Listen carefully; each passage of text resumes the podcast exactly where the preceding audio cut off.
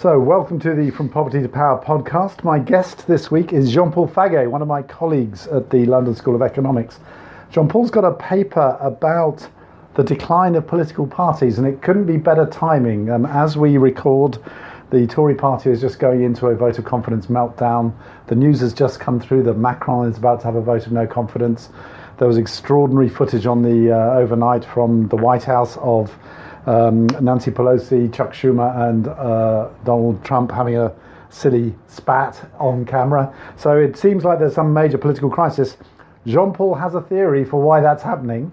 Um, and interestingly, he starts with Bolivia. So, what we're going to do with this podcast, we're going to have 10 minutes on Bolivia and then 10 minutes about the ramifications, what you can learn from Bolivia, and extending out to this much wider crisis of the political party system. So, Jean Paul, welcome. Um, Thank you, Duncan. Honored to be here with you. Talk a little bit about why you think Bolivia is a useful case study, and then we'll go into what happened. Sure. well, Bolivia is an interesting case for two reasons. One is that its political party system completely and utterly melted down around 2002, 2003. Um, Bolivia is known for having troubles with democracy. The old joke about the three shortest books in the world, the, where the Book of Bolivian Democracy is number three after the Book of German Humor and the Book of English Cuisine. English cuisine. There you go. Thank you. I'm just guessing. yeah, that's right. it may have been French humor, actually. um, what is, is not so well known is that the Bolivian political party system was actually remarkably stable for decades. Um, they suffered lots of coups, but the same political parties, even the same leaders, came back into power again and again and again. And this is a country that suffered armed insurgency, um, micro, macroeconomic collapse, hyperinflation of 53,000% a year in the 1980s, um, all sorts of, of macro price shocks from the international economy to um, minerals and oil and gas, et cetera, et cetera, et cetera. And yet, the, the same political parties, and again, even the same leaders came back into power after all of these shocks. And then suddenly in 2002, 2003, a plan to export gas through Chile causes not just the flight of the president and the collapse of his government, but the entire political party system to melt down. Well, what I argue is that this was due to deep political cleavage shift in this country. That's A, that's the interesting thing, is that, is, is that not just the party breaks down, but the whole system of parties viewed as an equilibrium between left pro worker, pro poor versus right, pro capital, pro business sort of parties, which are typical of 20, the 20th century throughout the world. The whole system melts down. Um, and that B, Bolivia is like a canary in the coal mine, an advanced case of what's going on in much of the rest of the world, including the richest countries like, for example, France and the UK. Which is interesting because it was also one of the early guinea pigs on structural adjustment. Exactly. So it seems to be one of those unfortunate countries that experiences everything first and hardest. So an in early indicator, exactly, yeah, exactly, okay. where things happen and they happen, they happen earlier and they happen more dramatically often than elsewhere. I'm realizing that I forgot the plug. So this is a conversation based on your paper where? Ah, thank you. In the Journal of Democracy. That's okay. right. Just out uh, last month. Is that gated? Uh, currently, it's, it's freely available to everyone. Uh, after a certain time period, then I think if you're at universities, you can get in easily. Okay, I'll put the link up with the with the podcast. That's Great. Right. All right. So you had a collapse, um, and your argument is that the collapse happened because something fundamental had shifted. What was the the thing that shifted?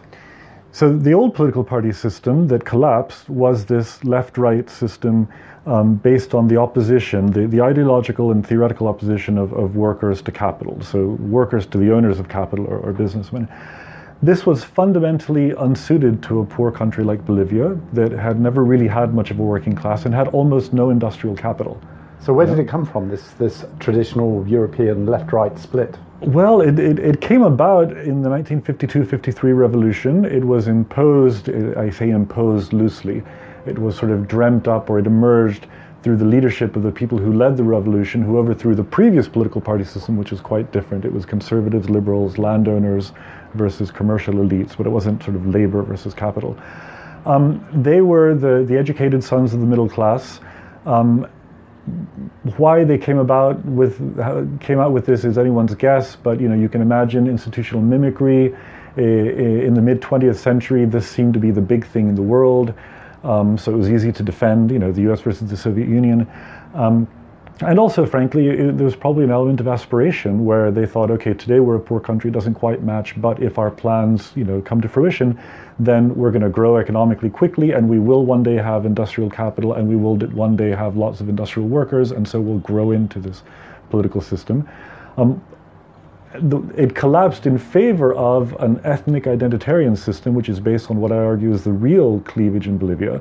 Identitarian, a system based on identity. I'm on guessing. identity, on ethnicity, okay. on yeah. language, on religion, on, on that kind of thing. Okay. That's the real cleavage, and that's a really hard and deep cleavage that goes back to the Spanish conquest. So, so what triggered this um, sort of return to a more uh, authentic set of political divisions? So it's curious what triggered it. The, the, trigger, not the cause, I argue, was decentralization, because the country went through a radical decentralization in the 1990s. Politics, that was just a part of structural adjustment around Latin America, wasn't it? it? It, was part of it in the sense that, that that's, in terms of the timing, that's when it happened. Um, the, it was not imposed in the Bolivian case by foreigners, by the World Bank, or anyone else. And I know this for a fact because I was the guy at the World Bank in La Paz in charge of that part of the portfolio. And when the Bolivians announced it, I was clueless. And my colleagues called me up from Washington to say, What is this about the law of popular participation, as it was called? And we made stupid jokes, and nobody understood what it was. And then one day, eventually, because I was the guy on the ground, I worked out that what they, what they meant a couple of weeks later was a, a really deep and and sincere decentralization program, um, but done a la Boliviana, done in a, in a, particular Bolivian way, which is actually quite intelligently designed. So, so it was it was endogenous. It, it, came about by Bolivians for Bolivian reasons. Um, what it did was to create subnational politics, because all politics before that was oligopolized by a tiny number of elite families in the three main cities and they controlled entry into politics, and entry was national. There, there basically was no local politics except for a few cities that happened to have uh, local administrations. But of 337 Bolivian municipalities today that comprise the whole country, more than 200 did not operate at all in any sense. So there was no local politics. This created local politics, and most of these local people were brown skinned people with surnames like Mamani and Huancaina and things like this, not the Sanchez de Lozadas and the Lopez Hidalgos of, of before. Um, and they joined the existing political parties, but with a lag of about 10 years, they realized that these parties didn't speak to them, didn't prioritize the things that they cared about the people in these local villages voting for their local mayors were not voting about left, right, capital versus labor. They were voting about other things. And so they just overthrew the system and the whole thing blew up. Did anybody mean for that to happen? Was that, in terms of the people who designed the decentralization process, is this an entirely unintended consequence? Yeah, I think it is entirely unintended. So I, I wrote a chapter in a book with, co-authored with the president, Sanchez Lozada, who, who pushed this program through and I asked him in, in an interview that lasted three days, why did you do it? Why did you do it? Why did you do it? And you know, his initial answer was along the lines of, um, I'm the philosopher king, and I saw that it was good for my country. And so I said, yeah, come on, you know, cut the BS. Tell me really why you did it. Um, he's, he's a very funny guy and he's very intelligent. And eventually it, it, came down to political priorities and his ability to govern and to maintain a coalition, to, to, to standard sorts of things which are, you know, perfectly normal incentives for a successful politician. But neither he nor his party nor anyone in, in that political class had any idea this would happen, or they would not have done it because, you know, they ended up making themselves politically totally irrelevant. I mean, he fled the country. He is no longer in Bolivia. So, any resonance about accidentally self-destructing through a stupid political decision is purely purely accidental. Purely right? coincidental. Yeah, yes, yeah, yes. Okay. I can I can think of no no current and near uh, analogies. okay, fine. That's fine. That, that's really interesting. And then, so when so you said there was a sort of 10 year time lag. People tried to join the traditional parties and then realized it just wasn't working for them. And then new social movements, new political parties start to emerge, particularly the MAS. Could you just introduce the MAS for the listeners? Yes, yes. The, the MAS is the party of Evo Morales, the current president, a tremendously successful politician, the giant who, who bestrides the, uh, the, the political scenery in Bolivia. It's Movimiento al Socialismo, the movement towards socialism. It's um, it, it, it's at this point, it's still in formation. It's probably more accurate to refer to it as a social movement, as a broad social movement, than a strict political party with a tight, tightly integrated structure, because it's just broader and looser than that. Um, I refer to it in the article as a, as a federation, an umbrella that the, around which lots of parties, or under which lots of parties coalesce at election time for national elections, and then these regional and local parties, including political parties that are specific to a certain municipality or even to a neighborhood at the sub-municipal level in some of the big cities. Um, they only represent that group of people in that place, but then they all come together under the MAS for national elections and re-elect Evo Morales. Um, so this this umbrella group came out of local politics. Literally, Evo Morales and the MAS began in the Chapare, in the coca growing region, where the Americans and Sanchez de Lozada, when he was president, were trying to stamp out coca production. Um, and uh, and these were these people were largely displaced miners from the structural adjustment of the 1980s and 90s. Um, and because you had decentralization, then the, the party coalesced first in these five or six municipalities, and that provided a sort of a ladder upwards for brown skinned people who previously could not get into politics. Before, remember, politics was controlled by a small number of people in the, in the major cities, and to get into politics, you had to be successful as a businessman, a professional, or a landowner, and you penetrated at national level straight into the Senate or the lower house or straight into the presidency, even from being a businessman to a president. Um, now that you had decentralization that, that, extended a ladder downwards so that people got their start in local politics, the MAS began representing local demands in the Chapare and then it grew outwards to encompass eventually the entire country. But again, around really local issues of ethnic pride in an ethnically very diverse country. So, so just I started thinking about the PT when you were talking about that because yeah. there are some parallels with the PT. So a very decentralizing constitution in 1988 to 89. Yeah, that's right. Um, emerging from grassroots social movements, church groups. So what are the differences? Well, how come the PT has imploded and, and the MAS is still stable and strong? Ooh, that's a great question. Um, the, some of the key differences are that the MAS is really a rurally based organization in that it got its start in rural Bolivia, as, as I've just described, and then it came into the cities. But it, it, clearly it has its strongest roots in the countryside, and you see that in the ideology, the discourse, etc. When you talk about ethnic um, identitarian pride, it's especially rural ethnicities that get reproduced in the city, but they get sort of transformed when people move to the city. So it's really in, in local rural communities that speak the indigenous language and are farmers and, and that kind of thing. Um, the, the, the PT comes about as, as people, well, as a workers' movement, and it's allied to the people who are landless, which means almost by definition they're migrants, and so they're not so rooted in the land. So they, right? Brazil has more of a capital worker, genuine and Brazil, they, exactly, and they have like absolutely, absolutely. Right. They, they have proper capitalism, proper industrial capital, big in the manufacturing industrial sector. Okay, sorry, that was a. I yeah. didn't mean to sort of no, no, no. onto Brazil. So, okay, coming back to uh, the European and American crisis. Okay, yes. So let's so let's massively speculate, extend the uh, the ideas way beyond where they should go. And so, what do we learn from the Bolivian example that you can carry across into why are so many European hitherto fairly stable political party systems suddenly looking incredibly fragile? The, the Bolivian case is interesting because it's an extreme example of cleavage mismatch where the political party system is based on a cleavage that does not represent most of the people. This can happen in the Bolivian sense, sort of for historical accident, where the, the political party system never represented the, the, the big cleavage that you know defines the society. Or it can be the case, as I think is happening in Europe now, that the society grows out of the cleavage, but the cleavage is stuck. So I, I rely on the theory a, a, blend of, of the, the big comparative politics theorists about social cleavages who are Lipset and, and uh, Rokkan, and also a guy called Schattschneider from the 1950s and 60s in the US who talk about shifting political axes and how the, the most terrible thing uh, an, an upstart political leader can do to his rivals is not to do politics better than they do it, but to shift the axis of competition, where you say, for example, left right no longer matters why, for example, we're cooking the planet. So whether you're a worker or a capitalist, we're producing pollution that's going to end life on Earth as we know it. And so this left-right, you know, how do we divide the, the benefits of production is irrelevant. What we need to do is is a green-brown kind of politics, and in particular, we need green development that reduces industrial activity or at least reduces industrial pollution.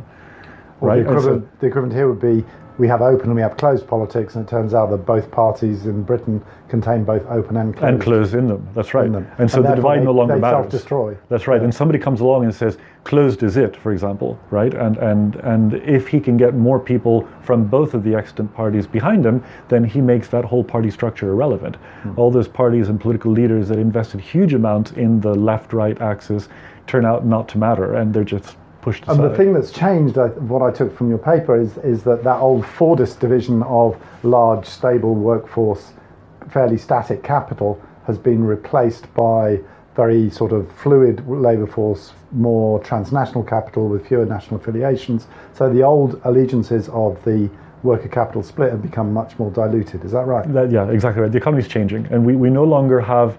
We, we have lots of workers in, in the UK, the US, Germany, etc. Lots and lots of people who work, no, but they don't think of themselves as a working class with similar interests, uh, with a similar identity, who live in the same neighborhoods and, and want the same things and vote the same way. People just don't have that, that identification anymore. Um, it may be because our current center left leaders are, are really poor, but I think actually people just really, there's a deeper sociological thing going on. Um, It can't be an accident that it's happening everywhere at the same it, time. it can be exactly, exactly. It's too much of a coincidence. So you know, the people like talking about people like me, academics, always talk about the rise of the gig economy and how everyone's an independent contractor. You know, it, it's still the case that Uber drivers are a small proportion of the workforce, but I think people think of themselves much more in that way than they did 50 years ago, when it, we were all workers and we, you know, ate the same food and we dressed the same way and we Watched weren't the same. TV program. Yeah, we weren't looking. That's true, and so Yeah. media have changed hugely, and so it, it makes it, and so the, the culture is just split up in, into lots of different ways, and that's reflected in how people think of themselves economically too. They're independent contractors or independent actors, even if they work in a big building with thousands of other people. And you, you say quite strongly in the paper that political parties can't adapt to these big seismic shifts, they just die They and die. new ones emerge. And this is part of the Lipset-Rokkan theory that there, there's so much organizational and ideological stickiness in any political party. So a political party is a structure, and any, any institutional structure is hard to change. And it's a structure that has invested a lot in a certain identity, in a certain discourse, in a certain set of values. They, they put forth platforms across different things that have to be coherent. They have to be coherent for that party to exist. If they're incoherent, the party dies quickly, right? So the Conservative Party, like it or hate it, puts forward a number of things that more or less cohere with one another that make for pl- platforms that are more or less credible. No, um, for them to change radically and say, actually, these things that we've cared about for several hundred years no longer matter, and now we're the party of, you know, green growth or of ethnically English people or whatever it may be, of, of closing the economy and the nation to outsiders, it's just not credible. It's very, very difficult And to what, do. what seems to be happening in the UK is that they go halfway. So you've got, you know, Labour is a massive party, biggest political party in Europe in terms of membership, and it's and it's halfway reformed, and with Corbyn and a different discourse, but it's got sort of painfully stuck halfway. And a mm. bit the same with the Tories between are you in Europe or out? So they seem to hit sticking points Yeah. and then just kind of cause huge internal contradictions because of those sticking points. Yeah, yeah. No, that's exactly right. It ends up being easier for, well, the theory says, and I think we see empirically that it's just easier in practice for new parties to rise up that don't have all of that. But that surely depends on the system. If you've got a first past the post like the UK, uh, the, the record of new parties is not exactly impressive, is it? So there's a there's a force of inertia stopping new parties emerging as well. That's true. That's true. Yeah. So it'll be differentially difficult as according to proportional representation or whatever other voting system. Yeah. So then, uh, uh, so you think that? Do you think? Question that um, the future lies in uh, some version of identity politics here too, S- similar to the Bolivian one, but identity a la Europe or a la US. I, I, I fear that that's what it is. I mean, that's the way things are going. I, I don't have a crystal ball any more than anyone else does. But you know, when, when I look around and I see what what is what are the new political discourses, what are the things that seem to be echoed, what are the things that people are excited about, it's all about identity of one form or another. And the problem is that identity politics really tends much more than left-right politics to be zero-sum. No, if, if, if, if you're one identity, you cannot be the other identity. In the world of left right politics, there's an economic pie that you can make bigger. And then the question is, how do you, if the economy is growing, how do you divide the growth? Do the spoils go entirely to the workers, entirely to the capitalists, or do we divide them up? You can't make identity bigger. Identity, you, know, you are who you are, and, and, and that is often defined by other people, right? It's harder to define yourself, your own identity yourself. So, so I mean, we could go on. I've got lots of other things, but we better stop just for the sake of the audience. Um, but there's one thing where, you know, in very crude, broad terms, which are the kinds I prefer, um, you say that, that what's happened, this shift to identity politics, is broadly positive in Bolivia and negative in Europe and the US. Could you Yeah. just uh, explain why you think that is? Well, so I, I- it's hard to tell. My final answer is that the jury's not in for Bolivia. It could yet be disastrous for Bolivia. So, you know, in the absolute worst case, which I don't think, and I dearly hope will not happen, Bolivia will go the way of Venezuela. I mean, that would be terrible, but, you know, it's possible. Um, it's been good for Bolivia so far um, because the, the rise of, of identity politics in Evo Morales coincided with one of the biggest natural resource booms in the history of mankind when China was sucking up lots of raw materials and Bolivia has lots and lots and lots of raw materials. And the government, and part of my argument about the government in Bolivia being fundamentally different, or sorry, the, the new political system being fundamentally different, is that the government has been pulling feathers out of the left and right wing hats and combining them in novel ways. So they invested lots more in pro poor programs, in transfers to rural people and to poor urban people and to ethnically indigenous people. They ramped up those sorts of entitlements, but they had really tight monetary policy and very responsible fiscal policy and had fiscal surpluses for most of this period. So, you know, it was neither left nor right, it was both. So that's why I'm saying it was a different kind of politics.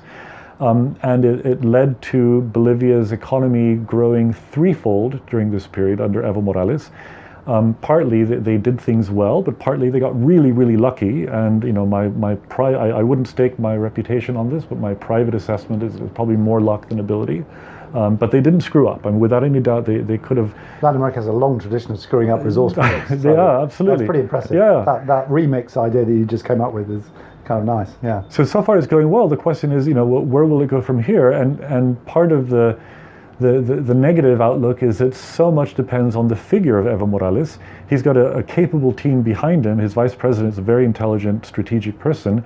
But Evo is the, the, the giant political presence, and nobody can touch him. And he seems to be trying to twist things now just for the sake of staying in power. So he, he's, he's basically forcing the country to accept that he can run for a fourth time. And if he runs for a fourth time, he'll probably win, although for the first time ever, he may not win with an outright majority in the first round election. But there's no one else who can compete against him that we can see. Um, there, there's a former president, Carlos Mesa, who's a very high profile, um, but he doesn't have anywhere like the pull historically that Evo has had in, in these last 15 So the years. alternative narrative would be that Bolivia is actually going backwards to a more traditional caudillo model of the strongman who who appeals directly to the people and stays in power that way, and that that's an, alternative explanation for what's happening. Yeah, that's possible. So maybe there, there was this ride, this possibility that a new politics would gel, and then it collapses back into caudillismo. I mean, uh, yeah, it's hard to tell. Jean Paul Faguet, thank you very much. That was a lot of fun. That was fantastic, Duncan. Thank you.